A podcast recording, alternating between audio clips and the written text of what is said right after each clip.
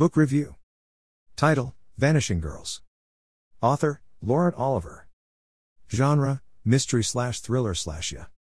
Rating Review On the surface, Vanishing Girls appears to be a mystery about two missing girls, but is essentially a story about the grief and guilt experienced after a traumatic loss. The story is told by two narrators, Nicole, Nick, and Dara Warren, both before and after a terrible automobile accident. The story begins just before the accident on March 27 but also includes flashbacks to provide some backstory.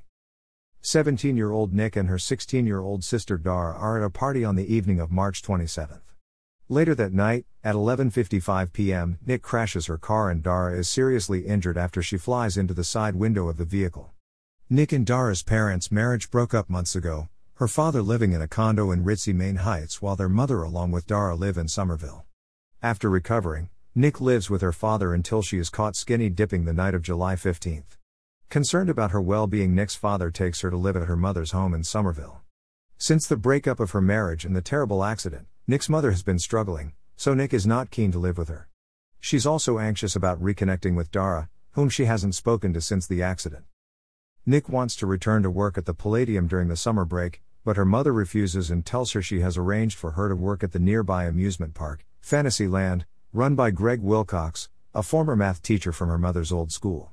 Nick goes upstairs to see Dara, but she's fled out her bedroom window. Dara has no intention of talking to Nick, whom she describes as perfect Nicky. The good child Dara was badly injured in the car accident, breaking her kneecaps, pelvis, wrist, and tibia. Her head went through the passenger window, leaving her with red scars on her forehead, cheek, and neck. On July 20th, the media reports the possible abduction of nine year old Madeline Snow from a car outside Big Scoop Ice Cream. Madeline disappeared from the back seat of the car after her sister Sarah and her friend Kennedy left her alone.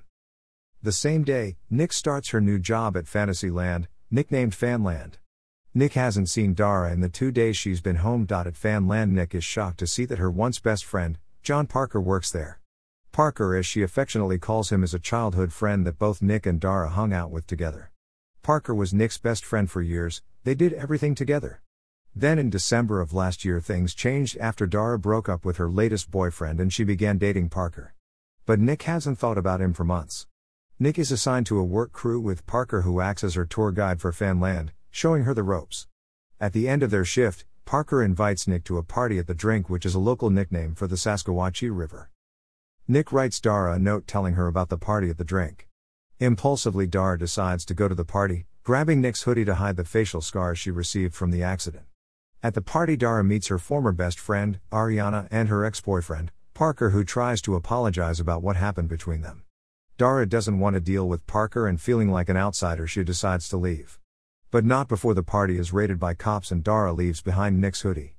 The next day, July 22nd, Nick is confronted by a woman cop who insists that she was at the party at the river. Nick doesn't give away Dara but takes the blame and is ordered to do community service by helping to search for missing Madeline Snow. Furious at Dara, Nick leaves her a note telling her she is the one who needs to do the community service.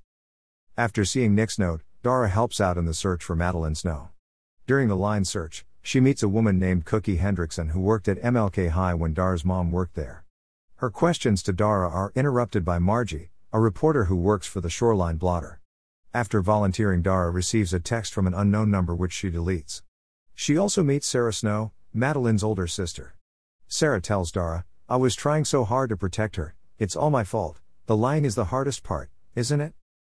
On July 23, after dinner with her dad and his girlfriend, Cheryl, Dara's father tells her that he and her mother plan to have a family dinner at Sergei's on Dara's birthday. Dara agrees to this even though she's not happy about the idea. By July 28, Nick has settled into her job at Fanland. She's now playing the part of a mermaid in the park's pirate singing show. Parker and Nick have mended their relationship, eating lunch together at work and taking breaks together. The evening before the park's anniversary party, Nick and Parker are assigned garbage duty to clean the park.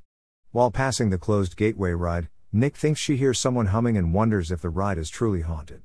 Before leaving for the night, Parker and Nick spend some time together at the wave pool when Nick asks Parker if he still loves her sister. Parker admits that he never was truly in love with her but that he misses her. Later that night, Parker shows up drunk at the Warren home and convinces Dara to spend a few minutes talking with him in his car. He tells Dara that he loves her, but when he calls out Nick's name, she is furious and leaves. The next day is July 29th, Dara's 17th birthday. Nick arranges a special surprise for her sister, asking her to meet her at the Gateway to Heaven right at 10 p.m. when Fanland is closing. Dara is not in her room in the morning and later on in the day does not show at a family dinner at a restaurant. Nick believes she saw Dara getting on a bus to Fanland and when she arrives at the restaurant she tells her parents and her Aunt Jackie that Dara is not coming because their family no longer exists due to their father leaving. Nick leaves the restaurant and returns home later on to confront Dara but she's still not home. She returns to Fanland in the hopes of meeting Dara at 10 p.m., but when she doesn't show, Nick begins to wonder if Dara is in trouble. All along, I've been assuming she just blew us off tonight. But what if she didn't? What if something bad happened? What if, what if, what if? The drumbeat of the past four years of my life. Searching through Dara's phone, Nick discovers disturbing pictures of her sister in various compromising situations. The pictures were sent March 26, the day before the accident. Nick begins to suspect that these pictures contain the truth of what happened before the accident, events she cannot remember. This is it, somehow, in these pictures, the mystery of the accident is contained, and the explanation for Dara's subsequent behavior, for the silences and disappearances. Determined to learn what has happened to Dara, Nick begins following the thread connecting Dara to whoever sent the photos. It is a journey that will finally uncover her sister's darkest secret, lead her to find Madeline Snow, and help her to recover her own identity and heal. Vanishing Girls is marketed to readers as a mystery, one that involves the disappearance of two girls. However, this novel is one of several recent young adult novels that deals with dissociative identity in teenagers. Dissociation, which sometimes occurs as a result of severe trauma, is a complex illness that is often misunderstood and often poorly treated. It's a difficult condition to write into a story, but Lauren Oliver is up to the task in Vanishing Girls. The story is told by two sisters, Nick and Dara, who have experienced a traumatic event, a car accident. The story, like the main character, is further fragmented by narratives that are labeled before and after, in reference to this accident. The before narratives by both girls provide the backstory to their lives Nick, the good older sister, and Dara, the wild younger girl who parties and has plenty of boyfriends. We learn from this backstory that a sort of love triangle developed between Nick, Dara, and Parker. They all started out as childhood friends, but Dara changed the parameters of the friendship when she began hooking up with Parker. This caused a huge rift between the two sisters as Nick considered Parker to be her best friend. Dara's on again, off again relationship with Parker eventually results in huge problems for everyone.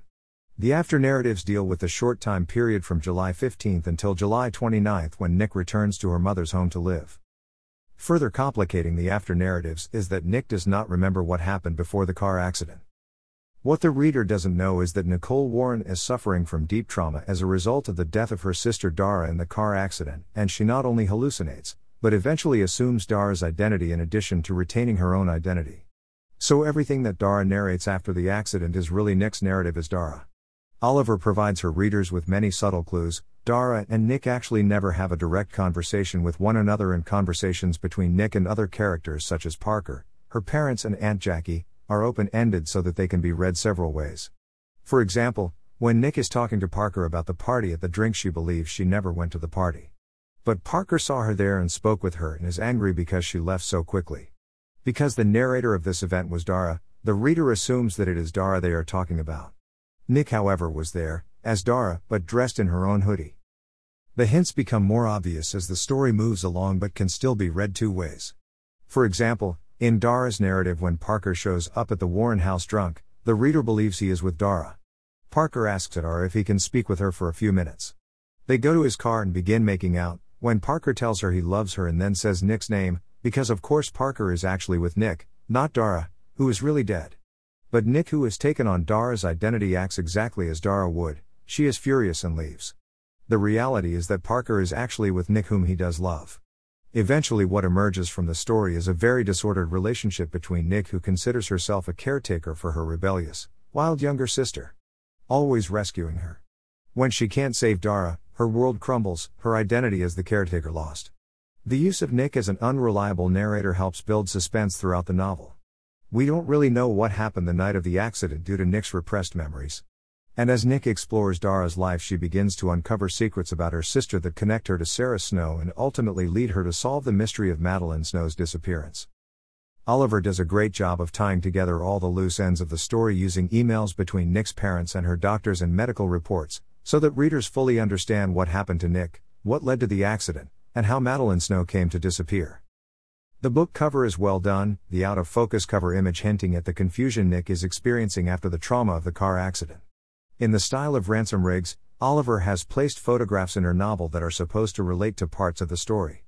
The novel could have done without the pictures, which were infrequent enough as to not have added to the story. Overall, Vanishing Girls is a very good read. Buy it here. Paperback slash hardcover, amazon.co.uk. Kindle edition, amazon.co.uk.